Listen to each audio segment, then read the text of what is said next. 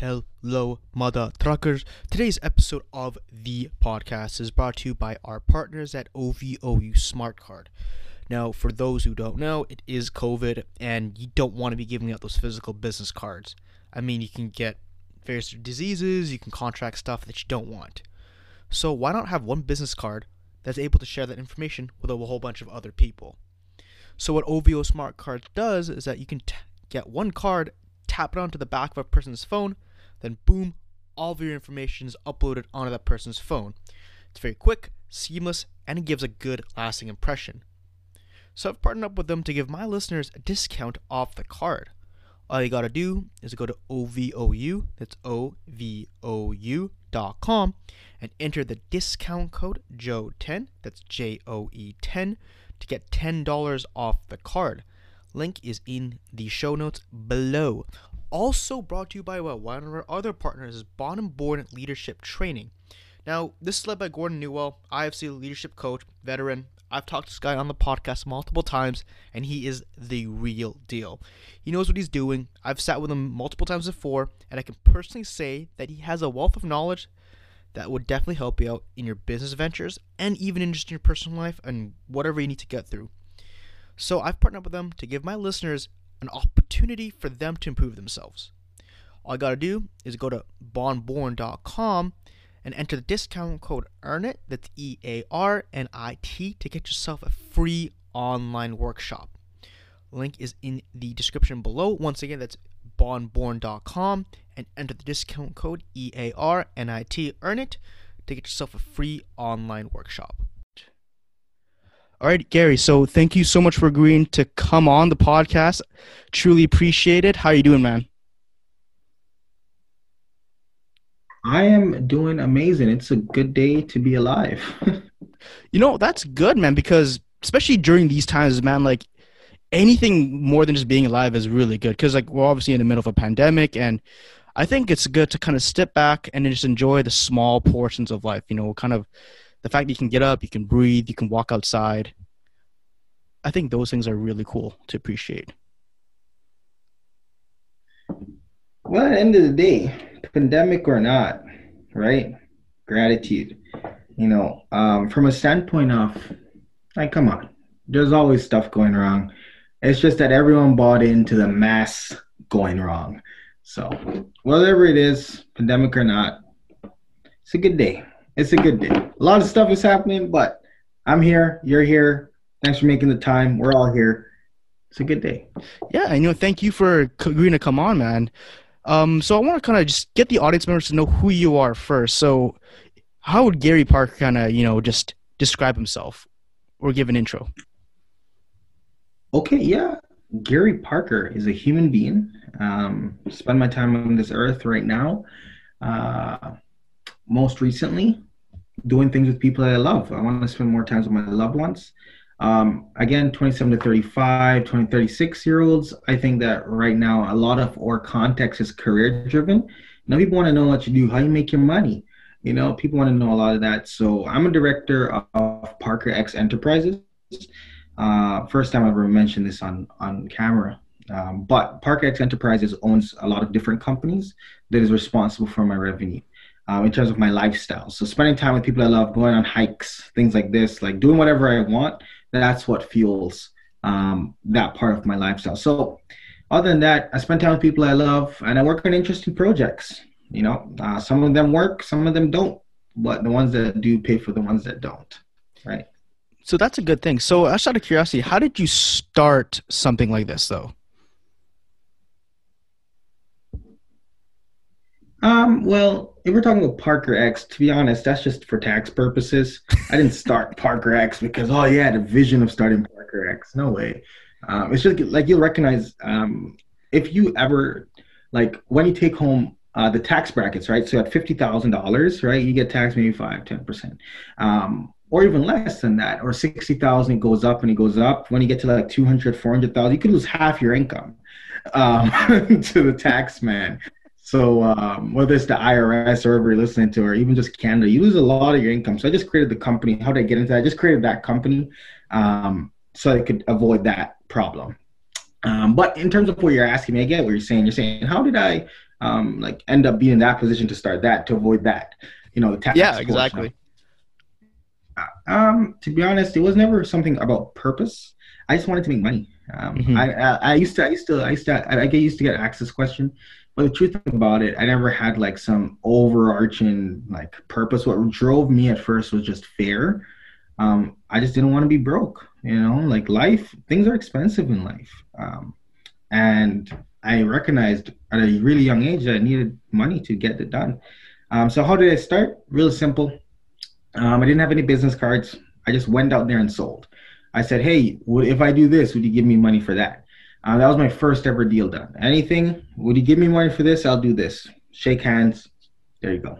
No contracts, no legal mumbo jumbo if I do this, would you give me that? Would you give me five five hundred bucks? If I um, printed you, if I made you some signs, would you give me a thousand bucks? Um, I didn't have the money to front for the signs. I knew this guy was loyal. I said, hey man, well, I can do this. Would you give me two hundred fifty bucks so we can get these signs? If anything goes wrong, I'll pay you back. I didn't have the money to pay him back, but he trusted me because I trusted the guy. And then I made my first deal, and then kept moving on forward from there. You know, the good thing about your story is that it's very it's very real, man. It isn't like some sort of fluff fluff piece where it's, you know, like I want to do this because I want to save the planet. Because I know a lot of my friends want to get into business for the sake of getting into business. It was that you know that thing of like saying, okay, I just want to make some more money. Maybe this is something to do. That that that's good. And the thing I want to pick up on is the fact that you just kind of did it. Like you said, you had no business cards. You kind of just went out there, did it, sold some stuff. And I think that's kind of a barrier in itself where a lot of people that I know myself are kind of scared to take that risk where they overthink things before they take the first step. It's almost like you're defeated before you even began. So I think in terms of, you know, it's a privilege to overthink, you know. Yeah. Um, the reason why business cards wasn't because um, I didn't think they were cool. It was just because business cards and Vistaprint at the time was 120 bucks. I just didn't have 120 bucks yeah. to buy the business cards. right? And I have like, I literally have thousands of business cards in a drawer, like yeah. all great companies. I've never used them. Um, and it's interesting in terms of, I think I want to talk about false environments. You know, yeah. this thing about, ah, you know, purpose or um, I, I want to change the world or I want to just start, right? Um, those are admirable traits. And most people say, oh, would this work? Would that not work?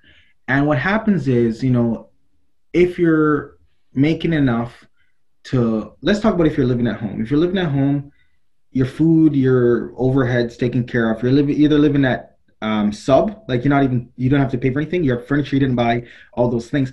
Or if you're living out on your own, which is a real environment, you just have everything taken care of, you, you got some real stuff to deal with, right? Like food, toilet paper, all these things.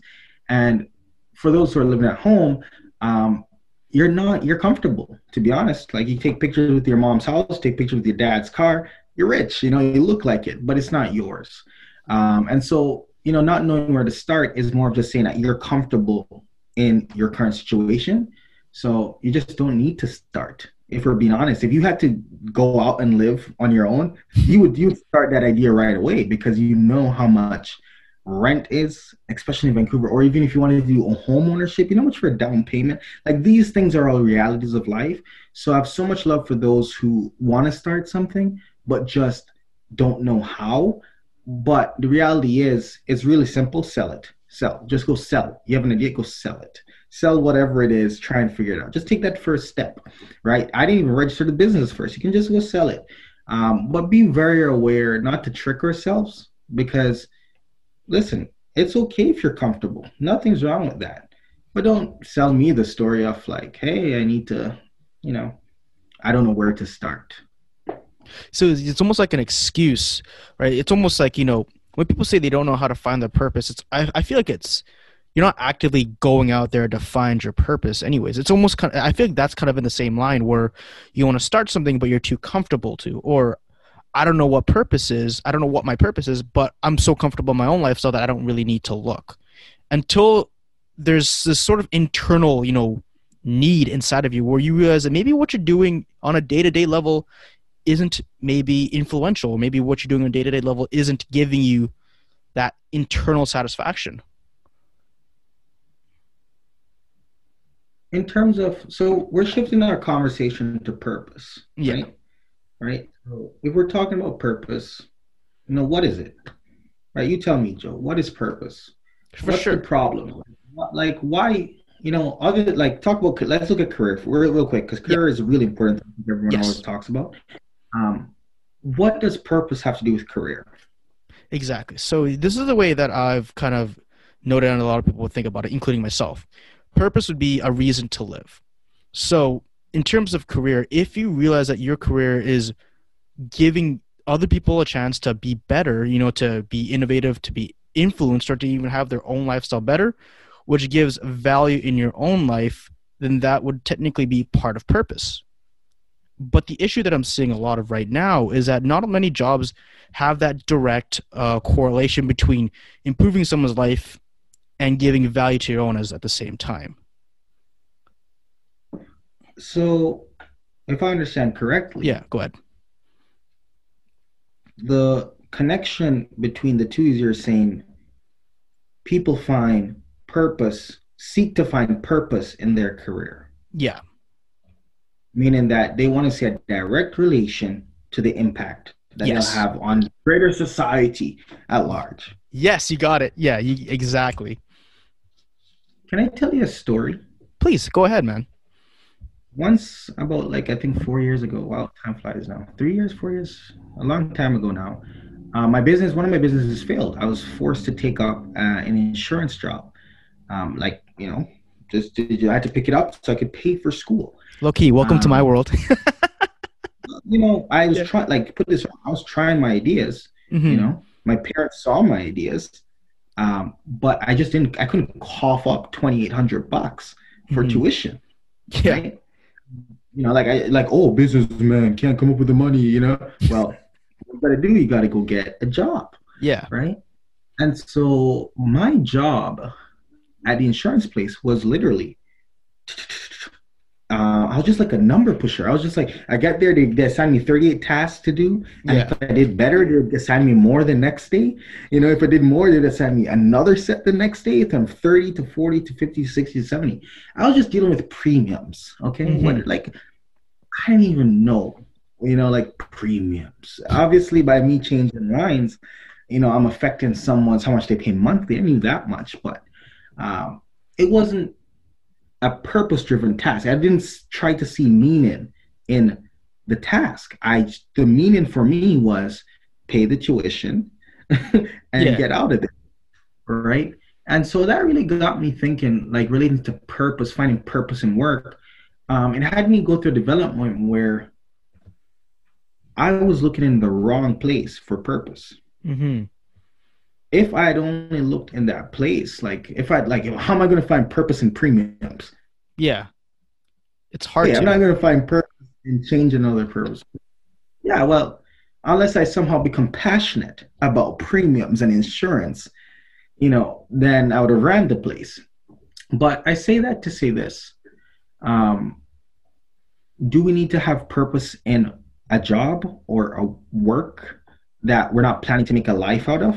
Not necessarily. I know a lot of people whose purpose, like the way they find meaning, is being a provider for their fiance, for their wife, and they're happy, you know, and that's amazing. Like if you want to find, like you do a, if you did a job that you don't necessarily love, but you found purpose in being able to provide for your kids, that's honorable, you know. I think that we've got it twisted more t- more times, right? Like, do you need to find purpose in your work? Uh, no. If your purpose is, if you find meaning in being what the benefits of the towards you, right? Um, now it's a whole different story if you are trying to become an entrepreneur or you're trying to run your own show. That's a whole different conversation, right? But do you need to answer the question? Do you need purpose in your work? No, sometimes you just need the money.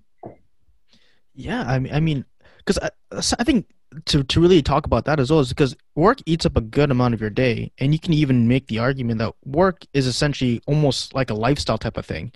You know, you you you get up, you know, you you go to work for a good eight hours a day, good waking eight hours of your day, and I think that's where that whole need to find purpose in work comes from because ultimately eats up a good portion of our waking hours. uh, for work. So, yes, I, I kind of understand where you're coming from. Where you don't necessarily need to find like passion in your work because it's it's if it's not if it's not your end goal, then you shouldn't really, you know, be so fixated on it. Um, and I think the question we're we're asking it all wrong. You're right about that. It's not necessarily what you want to do for work, but how you want to live. And I think that question just gets pushed back so much because when I went to school, it was always, what do you want to do? Hey, Joe, you, you're going to get out of economics SFU as a graduate. What are you going to do? But no one has ever asked me the question of how I want to live. And I think that changes, that is a complete change in framework in, in terms of how you want to live your life. Yeah, and like when so if we start talking about that, I think that's the real question underlying when people want to find purpose in work. They just really want to live a certain way, you know. And so the question is, how do you want to live? So if you wanted, let's just throw a scenario up there, right? If you wanted to, let's see, rent for the rest of your life, um, and by the time you're like 60 or whatever, and you're like 25 years old, or by the time you're 65, wanting to retire, have a million bucks, you know, you probably just throw um, two grand into a high risk mutual fund, get a mm-hmm. financial advisor to help you with that, and just work for the rest until you're 65, right? And that's it. But most people um, these days, what's really pushed is popular culture in the sense okay. of like freedom, time, freedom, right? And you know, the question is, how do you want to live, right? There's remote jobs now that you can have your location freedom, um, but you still have your time, right? You don't get your time back. You know, there are jobs where, which are more performance-based jobs like sales, mm-hmm. where you'll get a whole lot of um, location freedom and time freedom if you're really good at selling. Um, but the the question we're asking now is, how do you want to live? So, what do you think? Yeah, and I think that is highly dependent on the individual. Um, so let's say you want to live, and you, you just say, "Hey, look, I think I want to live my life in a, in a way that I want to be remembered." So what you could do is you can either do some crazy shit online, or you can you know build something that lasts for generations and helps people out. I, I think that's one way to do it. But I think that's the good question: is we don't know that we don't know the answer to that question. Is how I want to live like it's good to ask it but ultimately at the end of the day what what is the answer to that question it's uh, I, I i i think it'd be fair to say that a lot of us don't really know ultimately what the answer to that question is well the thing is like i know how i want to live yeah. right you know but not even just i don't want to go from a generic standpoint of a lot of us because if we keep doing like that i find that when people use generic statements. Um, it's a it's a mask bet- behind how they feel. It's like, oh, a lot of people. Well, you are people, so we'll talk like you. You know what I mean? Um, I love so that. What what I think is, yeah, don't don't hide behind oh people or some people say no no no. You are the people. Just say I feel like this. Um, at the end of the day, you know, you mentioned something that's pretty cool. You said you want to be remembered right? Like people want to be remembered, or you say you wanted to be remembered. Well, being remembered and being actually wealthy is two different things, right? Because um, what was his name? Electric coils Tesla. Yeah, Nikola Tesla, right? Um, he wasn't rich. Edison was rich, for sure. Tesla with the foundational currents and stuff, he wasn't rich in his lifetime. He only late like later, later, but we remember him right? So I really think what's interesting in terms of purpose is yeah, we got to get fine tuned, right? We got to start chopping away of all this stuff, you know, like what, like what is like oh career? Well, that wasn't it. Well, now we're here. We're here off like, whoa, do you want to be remembered? Do you want to leave a legacy? Well, truth is, do you really want to be remembered? They just want to make sure you're living comfortably, you know, like where, where are we going, you know? Yeah, and I think you know especially for coming from myself where I didn't find the answer through what I was doing. I didn't even find the answer through school because I think, you know, when, when I was going through school, it was just test, then theories. Then after that, just like, hey, Joe, what are you going to do after your schooling? And I think a lot of, like, in, in terms of my own opinion, a lot of that wasn't given to the value of your own lifestyle. So growing up my entire life, I was always indoctrinated to, to really go to school, get higher education, Then after that, go okay, Joe, go find yourself a job. Then you can figure out the rest on your own. But I think oh, in terms of Mm. me now, right now, is I'm getting to a place where that's not necessarily what I want to do want to do anymore because I know I have the skill set to land a pretty decent job. But outside of the decent job, what is there for me? Am I there to live to work or am I going to be there to do something else? And I think that leads into a lot of people, uh, sorry, a lot of my a lot of my friends, including myself, wanting to start a business in hopes of finding that answer of how I want to live. And does it give purpose? Will I be remembered for it? Will this help other people?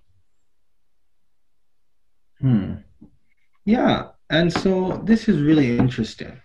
Um, I'll tell you this from my side of the view. I would not wish starting a business on anyone. I would not wish it on anyone. Oh no way! Why? There's a lot of agony behind a business that no one talks about. I've cried myself to sleep many nights Damn. over business, over just life in general.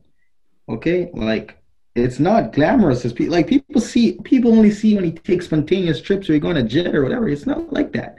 You know, there's a lot of foundational work that's just tough in terms of the business world, right? And I wouldn't wish it on anyone because I don't think everyone's built to be a, an entrepreneur, essentially a number one.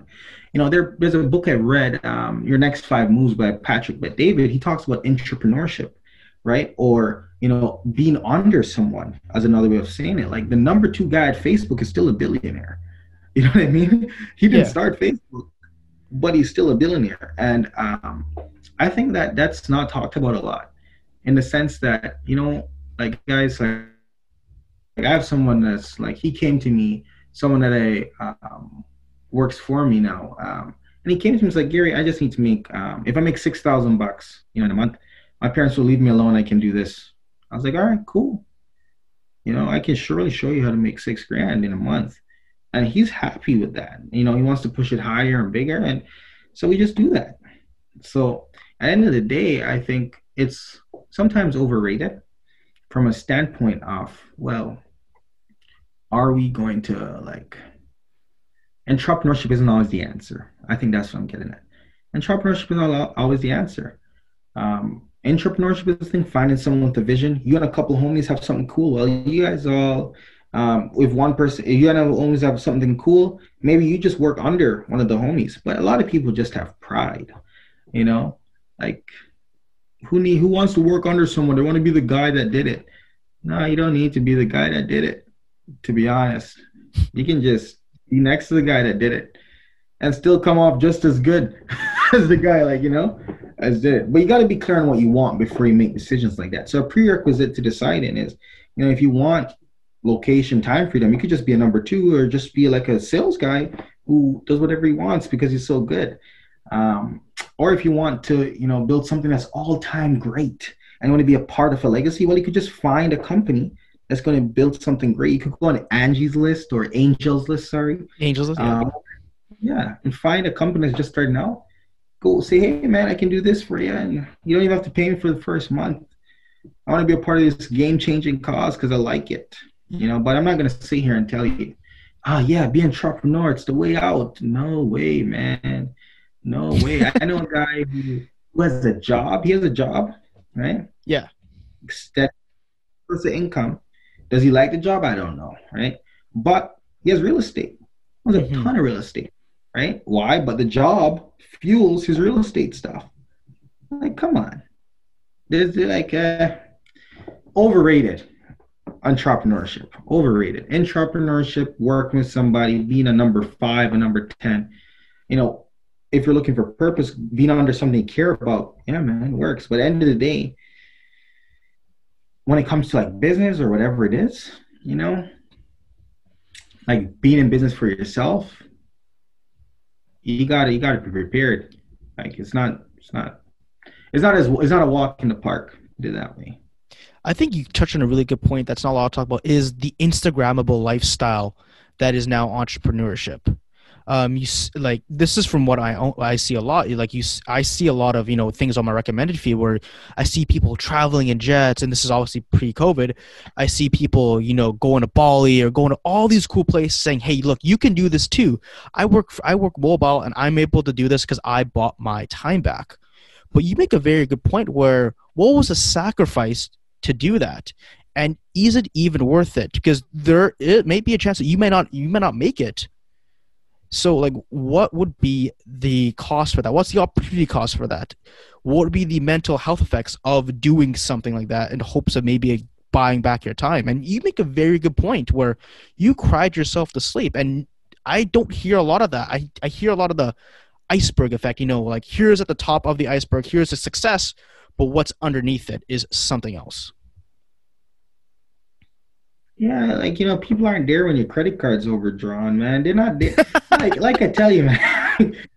people aren't there at those stage. No one's there at those. Like no one, no one ever Instagrams. Oh yeah, man, my bank accounts, all my credits used up. I got zero. dollars. No one Instagrams that. They'll take a screenshot of forty k a month or one billion dollars a month or whatever it is, and say you can have it too, and then they sell you, okay, because they need the more money to keep the lifestyle. Yeah. Um, well, yeah, I'll tell you, man. it's always at what cost, and the cost is different from everyone. Um, because I know people who just understand themselves, like they know themselves. They're like, yeah, I'm not in this. Not this won't be. I won't be able to be in business for myself after shadowing someone, and they just decide, you know what, this is how I'll operate. You know, not being like number one, or they recognize, hey, man, I could do this. That they literally work with someone like, man, this ain't that hard. I could do this too and then they go into it. But at least they made some sort of decision. Yeah. Right? I would recommend a book called The E Myth um, Revisited. Really good guy, um, Michael Gruber, I believe. And it really talks about how people who are technically skilled at like an action. So if you're good at fixing computers and you recognize that, man, I'm so good at fixing computers, I could open my computer shop. Um, but you just had an entrepreneurial moment. And he quickly recognized after opening a computer shop, building a business and acquiring customers and making sure you have the parts all in stock are three different personalities the entrepreneur the manager and the technician. You're just a really good technician who could think you could open a shop. But the attributes and traits that are needed are totally different. No i think you brought up something really really important was the three aspects of that business. And i think what you're getting at is that you also need a team because you're not necessarily good at everything. So part of building that business is having a good solid team. But from what i've noticed a lot of the times though is that people like myself want to do everything. You know we're very you know go um i'm going to go by myself and see if i can do all these things. Because i don't have to negotiate with anyone. I can take my own i, I can kind of go my own direction. But from what i've seen because i've done a startup before at sfu and i've unfortunately it's failed because of teamwork uh, so I th- you brought up a good point about teamwork and working together and collusion as part of building that successful team, at least that successful business, if you want to start to begin with. I'll tell you a story. Yeah, go ahead. I do not. So I once I talked to this guy. He was like a multi blah blah blah million dollar business blah blah blah. I was like, man, if, if you're gonna try this industry all over again, right? What would you do differently? He has like a lot of employees, okay? She or he has a lot of employees, okay? Um, and he's like, yeah, man, I would not build a team. No way. I really? just keep the margins, do all myself. Yeah, he literally told me, like, I would not employ nobody. I wouldn't do nothing like that. I was like, cool. And so I didn't. Like, my next business I started in that industry, never employed a single person. You know what I mean? I didn't do it like that. No way. Like, well, why do I need to employ someone, right? Um, I don't necessarily think my point was about teamwork. Um, I think my point was, you know, you got to know if where you want to fit in terms of the entrepreneur, the manager, and the technician. We, I wear that hat a lot, right? So what happens is, if I need to do something technical, I put on that hat, do the technical work. If I need to make sure things are in each place all at once, I put on that hat and make sure that's done. And if I need to think about new ideas, partnerships, expansions, all these things, put an entrepreneur hat, right? I myself wear all these three hats. And eventually we're talking now, this is the thing about roles. Roles are different, right? Okay. Roles are different. But as a personality and as a person, when you're just starting a business, you have to be able to manage these three hats if you're doing it by yourself. Um, teamwork is really tricky because I've been in a business where we, we used to write a client was worth three thousand dollars, right? Mm-hmm. At that time in that business. And there's three of us. You know how much each of us made? A thousand bucks. Yeah. So that's not like a thousand bucks is nothing to like go around. You know what I mean? And that's not even counting expenses. So you know, the more people you involve in your vision or your team or whatever, if they're not truly bought in and if they're just there to make money like you are, you know, you're not gonna have enough money to go around. So I would really caution people against like, yeah, man, I gotta build a team. Because the truth is, if you build a team, some money is gonna have to fuel all of you. Unless you're just gonna stay in your mom's basement or your dad's basement, or you know, who's gonna pay the rent? True, man. I mean? Like, yeah. I mean, just talking from experience. Oh, right? Oh yeah. I mean, Vancouver's hell expensive, so I mean, yeah, and you're you're right though. I mean, like at the end of the day, it comes like it, it's it's it's about that cash flow. It's about the cash flow and how much you can really, you know, pay say the people on your team, or do they even share the same vision at, at the end of the day, right? Because I think a lot of times you might go in different directions and you might disagree. Yeah, and at the end of the day, you know, I'm just talking like straight up facts. Yeah, absolutely. Um, off three grand split three ways is a thousand dollars each. Yeah. You can't live on a thousand dollars a month. You can't unless you're not. Um, unless let's just do the math real quick. Follow me here, right? Yeah, for sure. Say you got lucky, got into the boonies, Langley. You know, you got like a one bedroom for like maybe one bedroom and a half or two bedrooms, like twelve hundred bucks rent. Okay. Now there's three of you guys in this thing. That's 12, 1200 bucks is just your living expense, not including food, not including groceries. And say you're a big spend eater like me, you know, say you try to even, you know, cut it down some more, you spend like 400 bucks a month, right? You don't even get organic bananas, right? so that's 600 bucks. Yeah. Okay. That's 600 bucks a month in just food um, and rent. Okay. 600 bucks. Walk, walk here. You don't even, you haven't even bought a bed. That's 700 bucks ND. You know what I mean? Or whatever. So just just assume your whole house is furnished in this rental suite, right? Just assume you didn't have to pay for any of that. You got sixteen hundred bucks. Okay, that's just your like food and and living. And say you don't even have to leave the house, so you just need to eat, and you don't even wash your clothes because you don't have to pay for detergent. You just eat and work. Okay, so that's sixteen hundred bucks to eat and work. Okay, so tell me something. If you made three thousand bucks in the company and you got paid every just three, right? right? And that's not even counting the cost of your like obviously if you're doing anything, there's a cost to doing business. Like if you have to drop ship, there's a margin, right? Who's running on 90% margins? Let me know. I'll invest in that, right? But just assume you get to keep all the three thousand dollars for simplicity of math. Yes. And it's divided three ways. Okay, you are negative six hundred bucks in the hole. There's no way. You're not, you know, like you can't, you won't be able to pay for your food. You'll starve. But say all three of you guys live in a one bedroom space, okay? And that's not even considering your team's overhead because remember 600, 600 bucks each, right? So real simple. It's about the lifestyle you want, bringing it back to that, right? Like, yeah. I don't think you need to form a team. I just think you need to get really clear on your lifestyle, right? I don't. I, I would advise against people trying to buddy up too early. I'm just passing on what I learned. I wouldn't buddy up too early, um, especially if you're only charging like three thousand bucks. Watch your margins, man. Your margins. Anyway, I'll stop ranting about margins. All that to say, you really need a team. Think about it. Um, secondly, what do you want? Like coming back to this, what do you want? Yeah, you know, I think I think you're one of the few people that have said that at the very beginning is that don't buddy up too quick because every single person I've talked to who has a business, especially a startup business, always says to buddy up pretty quickly, find a team, you know, build that efficient team and go from there and take over the world. And this is the, yeah. So okay. it's always interesting to hear a, a totally Let's different opinion on that. Yeah. Define buddy up. When I say buddy up, define that to me. Like, what do you think that is? Like, sure, that means you know find your best friend put in some money, put in some, put in say some money into the business, and work together and go from there. Okay, so one thousand percent, I advise um, against that. Yeah, and like adv- advise solely.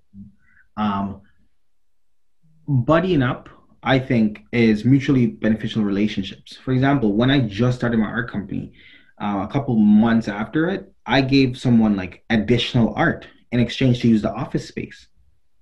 Mm-hmm. Right. So now I had a legitimate office without any money out of pocket. Nice trade. Right. And he, you know, at the time, um, mentor and friend of mine now, um, he needed the art. Like, you know, he just wanted to make it look good, fill up the empty walls. So, and he didn't have anyone, and I got to benefit from the space. Right. So I think that mutually, uh, mutually beneficial partnerships of some way of value trading in the beginning is so important because the reason why, like, the reason why you yeah. buddy up is to do something that you can do on your own. Mm-hmm. But people are like, if you really think about, it, you can do a lot on your own. Um, being resourceful, you know. Um, and this is what I'll say next. I'll tell you a story. Um, one time, you know, one of my new businesses, I was like, you know, I tried this. Um, there's a marketing company in one of my new businesses that I wanted to hire a marketing agency to market for my business. Mm-hmm. And this is why, this is what happened. The marketing agency was like 25, 2500 USD. Okay. Um, pretty, easy, it was 2500 USD a month, but they gave me a guarantee. They said, hey man, if we don't do what we say, if you don't get three new clients guaranteed, we're going to give you your money back. Okay. So at the time, I had about, I think back then I had like seven grand USD in my account. I was like, yo, homie, look, I have the money to do this myself. I could do this all myself, but you said you wanted to be a part of this, right? You wanted to be a part of the business. You pay in. I didn't even give him a percentage of it. I said, you give me half of the 2500 right? 1250, 1250. And this is what I'll do. When you get a new client, you'll get, because they're going to stay on for monthly, you'll get a portion of the revenue. So you'll get passive income monthly, all because you invested a large sum. What do you think happened in this story? Literally um, a month and a half later, the guy delivered one client. Oh my gosh! Right? And I had to tell my right. I told my homie, "Yo, we could all we could both lose our money." Right. But here's the thing: I valued my relationship with my homie, mm-hmm. right, so much that I wouldn't let him lose money on the show. So I went out there and sold like crazy, just to make sure I could make enough money to now start paying my homie back every single month. Why did I do that? Because it matters to me how I don't want my friends to lose with me, right? Because if I have some cool business idea in the future, my homie should know that this is legit and he'll always take care of me. But if I had, if this this is a prime situation for me by experience, we're buddying up, having my homie put in some money, you know, me put in some money, backfired. Because I told the guy, yo, I got no clients. He was like, oh man, I'm sorry, I can't refund you. I was like, what do you mean? What you can't the fuck? Me? You yeah, I was like, yeah, man, no, get the fuck out of here. Oh my god. Okay. And I was like, I was like, yo, what happened? Yeah. He's like, you know, my bills caught up to me. I was like, hold up, player. You telling me you, you person who told me you give me my money back, it's in a contract and everything. You can't, you just can't afford to, right? And then that's when I learned the truth is those clauses mean absolutely nothing. You know, those money back. No, it means nothing if the person who sold it to you is broke. like, what are you gonna do? I was in Canada, he was in the USA. Like, what am I gonna? Sue him? Like, how am I gonna even get anything? Right? Um, it's just it's just what it is, and so that's why I would advise, like, especially if you're brand new in business, no experience, you don't have that experience to know what's a good opportunity and what's a bad one. So then you and him, you and your buddies partner up and you're like, oh yeah, we're gonna buy this here. Like, come on. How are you gonna know if it's a con or not? You're like, oh, I did my due diligence. Well, the thing is you haven't been alive long enough in this industry to know what's good or bad. This is why I fucking love doing podcasts, man. Just hearing stories, hearing like new lessons and experiences, man. Yeah, this is why I love it. This is why I love it, man. And you you've been around the block in business, man. You've you've you've kind of seen a lot from from from what you can tell me. Yeah, I just like. Eh, I think I have so much more to go. But the thing is, I just kept. I just try a lot of stuff. You know what I mean? Like I'm. The, I wrote down. I think last year one of my goals or things that I wanted to do last year was try before being skeptical. Mm-hmm. Right. A lot of people are like, "Yo, man, is this is this network marketing scheme gonna work?" You know what I mean? Get paid yeah. off of bills, products. My thing was, you know what?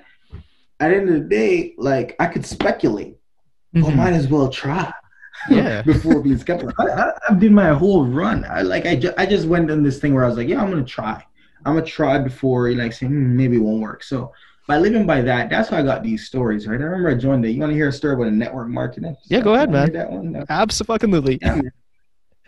So I was like, I think I was like 16 or 17, no, 18. I was 18 at the time, man. Everyone saw, oh, Gary, this young kid got a drive, you know?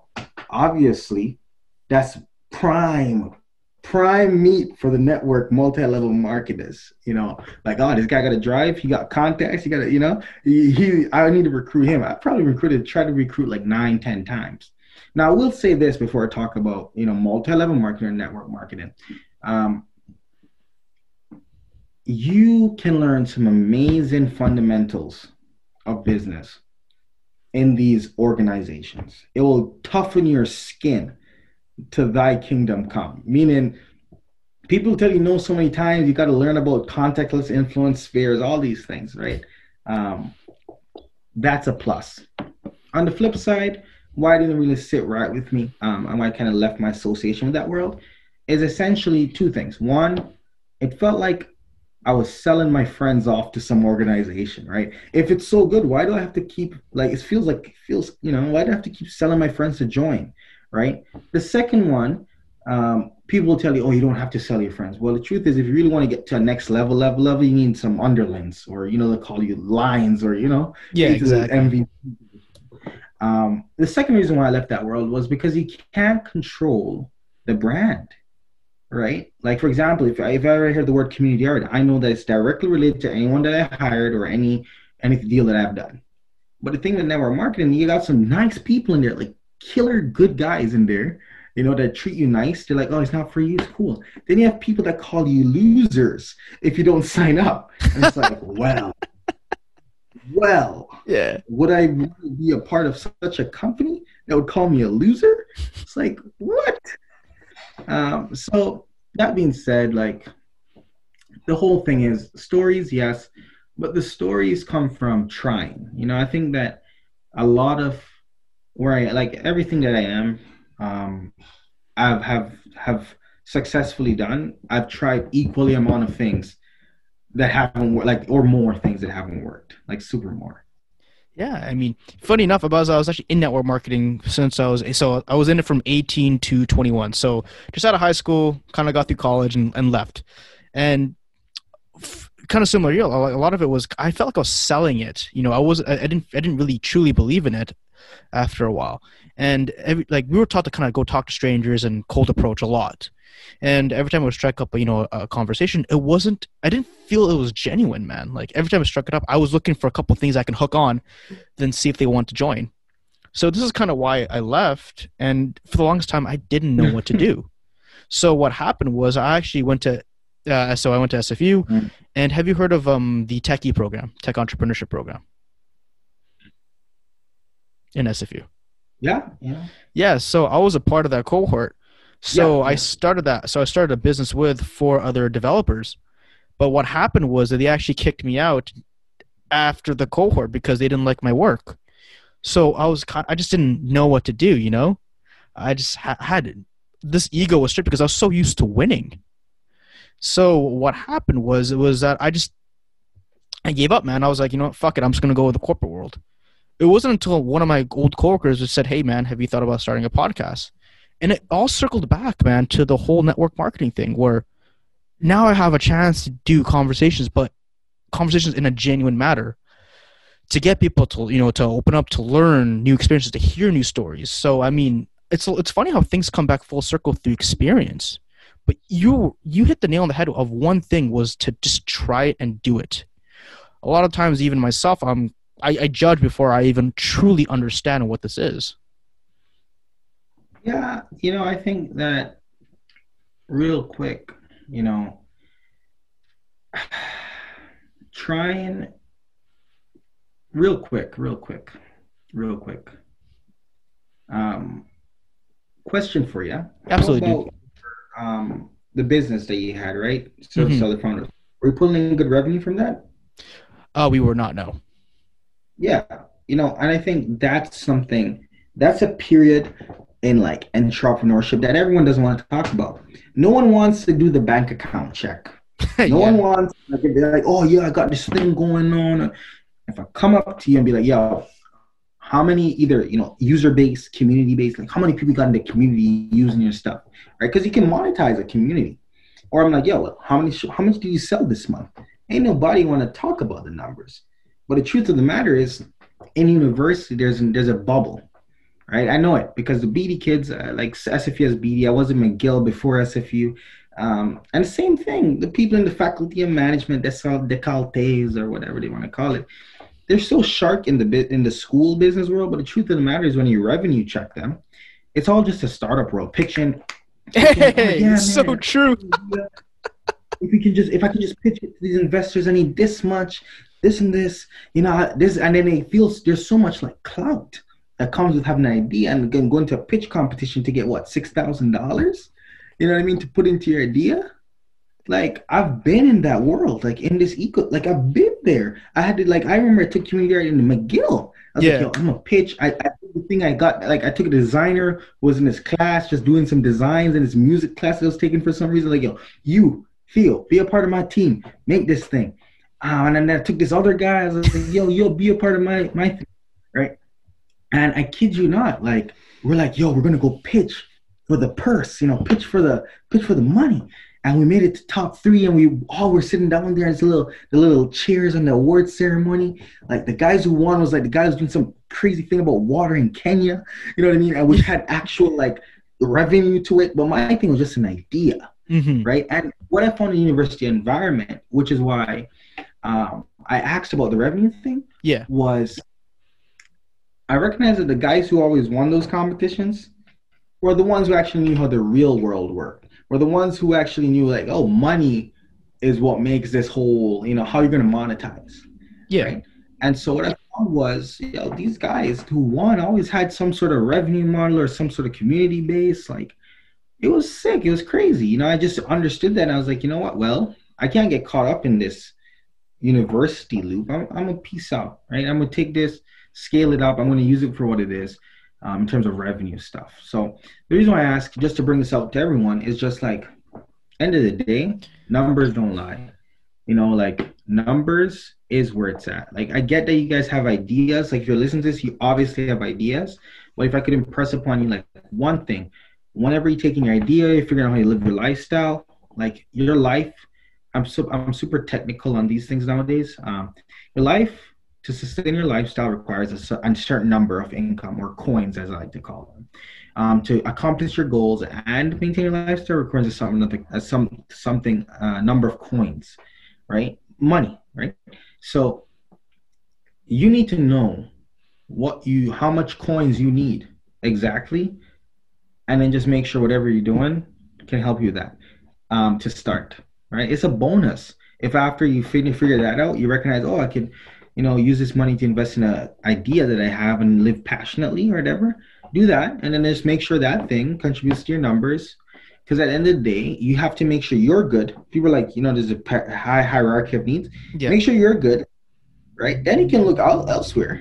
You know if you're good then then then you can go talk about truth of the matter is like you got to be good if you're not good it's really hard to think about someone else if you're hungry when you go home right It's very true, man. I mean, at Like- the end of the day, like, you ever watched Shark Tank before? yeah i watched Shark Tank before Yeah. It, see, it always comes back to you know that's that's a great idea. That's cool, but what are your sales? What are your numbers? How much are you pulling in? And that's and that's where the that's where the nitty gritty comes in because sometimes they don't have that money.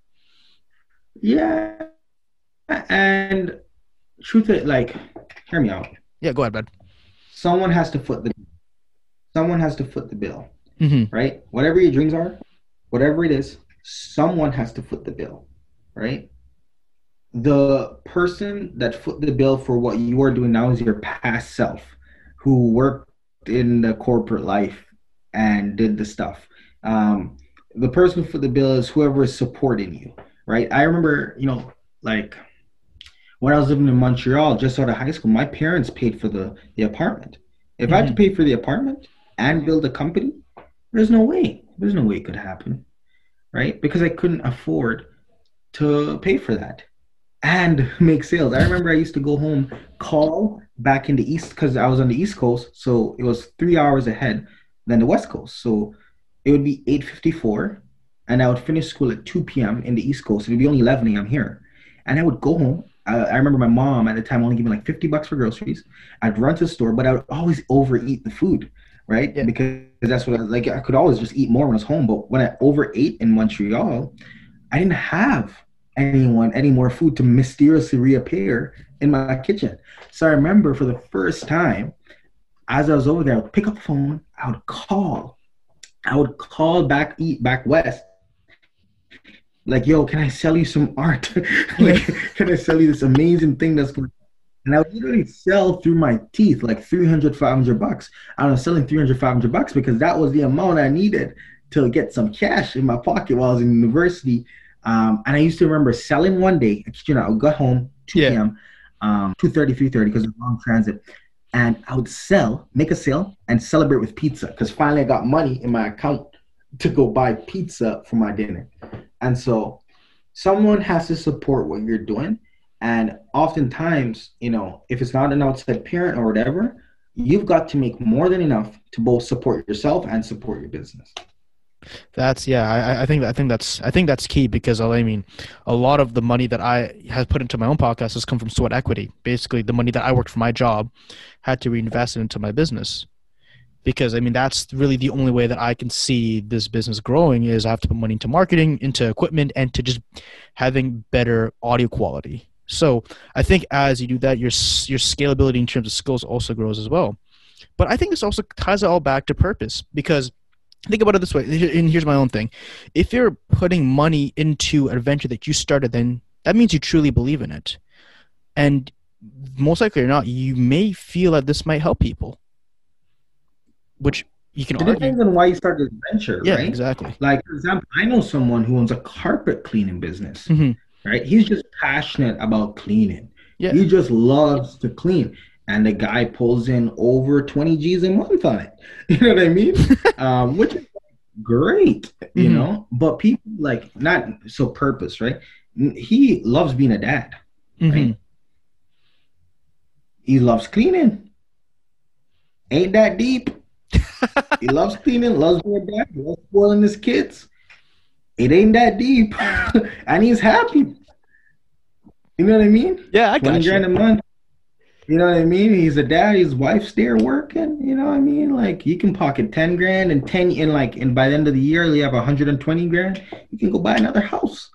Like it ain't that deep. Some people want to like, yo, I remember, kid you not, big trend that I see is like right in the the fashion industry. Selena, big amazing company. She has a company that helps people who are passionate. They're Yeah. legitimately passionate about slow fashion. Slow fashion, I came to understand is um, basically all these big companies, you know, child labor, blah blah blah. But essentially, it's bad for the environment of waste. There's so many, so much waste yeah that's going on. So basically, um, slow fashion is using that waste, is what I understand, right? Some thrifted stuff fall into it and stuff like that. Uh, but some people are genuinely passionate about clothes, like not harming the environment through Yeah. clothes. And it's amazing if they can like turn that into like some profitable ecom business, a hundred grand. Like it's so amazing if that can be Mhm. the case, right? But holy snap, you're telling me that like your passions are your passions. I get that, but show like my big thing is like you don't got to be that deep. You don't got to try and change to save the eagles or the seagulls or the Yeah. the turtles. You don't got to try to save the turtles to become wealthy or rich or Mhm. you know or to get you know if you want more money you don't have to save the turtles to become more money there's nothing wrong with loving cleaning and loving being a dad and still talking to the man like is there there's nothing wrong with that Nothing, know? man. so purpose wise i would just say don't i'll over complicate purpose to um solve the world's biggest problems. Bill Gates, billionaire, just started solving. Is it polio or whatever? Like, Yeah. like he's literally solving that. But he got millions to billions of dollars to throw into that problem. You think he could solve polio without billions of dollars? You think he? Now that being said, he was equally passionate about computer technology. Right? Mhm. But at the end of the day, there's probably number two, three guys that were there under him that only cared about that bottom line, making sure it kept going up. Yeah. Which is what enabled him, you know, to exit and so on. Yeah, man. Damn. I mean, yeah. Make a good point, man. Yeah, it, is, it doesn't have to be this complicated, man. I mean, like guys like myself tend to. Actually, I don't, I don't tend to overthink. I tend to actually underthink because I don't I, I don't look at the big details and stuff. But yeah, you, you got a you got a good point, man. At the end of the day, man, like you just don't don't try to overthink as much as you think it is because might just be simple. Yeah, like I said, don't gotta be that deep, man. If you if you need if you need X coins to live and accomplish your goals, objectively look. Well, how long how, how, how hard is it to start a carpet cleaning business? Okay, well, if I charge a little bit under the rates, we penetration price and 140 bucks a job, and I can borrow someone's vacuum from like the mosque, the church, you know, they'll allow me, you know, and just do that. Book a couple jobs, you pocket a hundred bucks, you buy be buy your own vacuum, just keep you know, like that. Like not rocket science. I try I try not to do too deep um, on certain things because like I recognized like there's no way around hard work. Whatever yeah. you choose, whatever you really choose, you gotta you're gonna do some hard work. So pick something, do it. Pick something, do it, Nike. All right, Gary, man. Um, is there anything else you want to talk about before we end it, though? No, I just want to say thanks for having me, man. I appreciate it. No worries, um, man. No worries, really man. Appreciate. Love talking to you, by the way, man. And is there like a link or something or your IG that you want to share so people can contact you or whatnot? Yeah, you know, tell you what. If someone listens to this, okay, and they're like, "Yo, I feel pumped to go do something," all right? Um, Instagram me at the Gary Parker, T H E G A R Y P A R K E R, and just hit me up and say, yo, I'm gonna go do something. You know what I mean? Or I'm doing this. You know, hit me up. Let me know what's up. I can't give you my number because I don't know. I don't want random spam calls. I've heard too much CRAs calling me. Oh yeah, this is a Canada Revenue Agency. You owe one million dollars. No, I don't owe one million dollars. Get out of here oh my god! And maybe someone could slide into the DMs. Who knows, man? uh, yeah, no, my uh, my lady would not like that. So, uh, woman out there, if you're listening to this, uh, please understand that my life is at risk. Actually, my life is not at risk. If you do, but don't, please don't, please don't. All right, I'm man. happily taken. There's no gun to my head as I say this. All right, I'll put your IG in the show notes below, Gary. Thank you so much for coming on, man. Yeah, of course. Thanks for having me. All right, signing off. Alrighty, thank you so much for listening to today's episode. If you really gained some insight on life, give it some love. Like, comment, share, do what you can. Love you guys, and see you in the next episode.